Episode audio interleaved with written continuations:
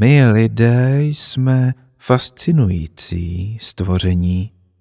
Přemlouváme sami sebe, že jsme něco víc, snad páni tvorstva.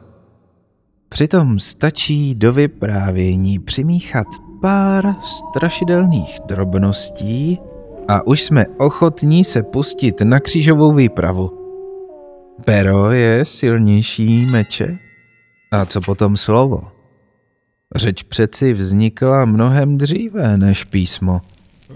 Velodvážný lovec se chtěl pochlubit svým výkonem zbytku tlupy. Seděl si takhle večer u ohně, máchá rukama, vydává skřeky a najednou vykládá jako o život. A tu křupne někde ve stínu větvička. Té si ještě nevšimnou. A pak druhá a třetí. A pak už jen řev, pláč, všude krev a střeva. Proto to písmu trvalo tak dlouho, než ho objevili. Třeba i proto si vyprávíme pořád rádi.